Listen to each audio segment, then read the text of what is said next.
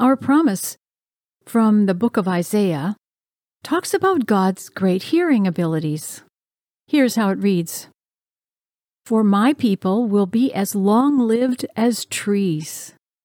They themselves are plantings blessed by God, with their children and grandchildren likewise God blessed. Before they call out, I'll answer. Before they've finished speaking, I'll have heard.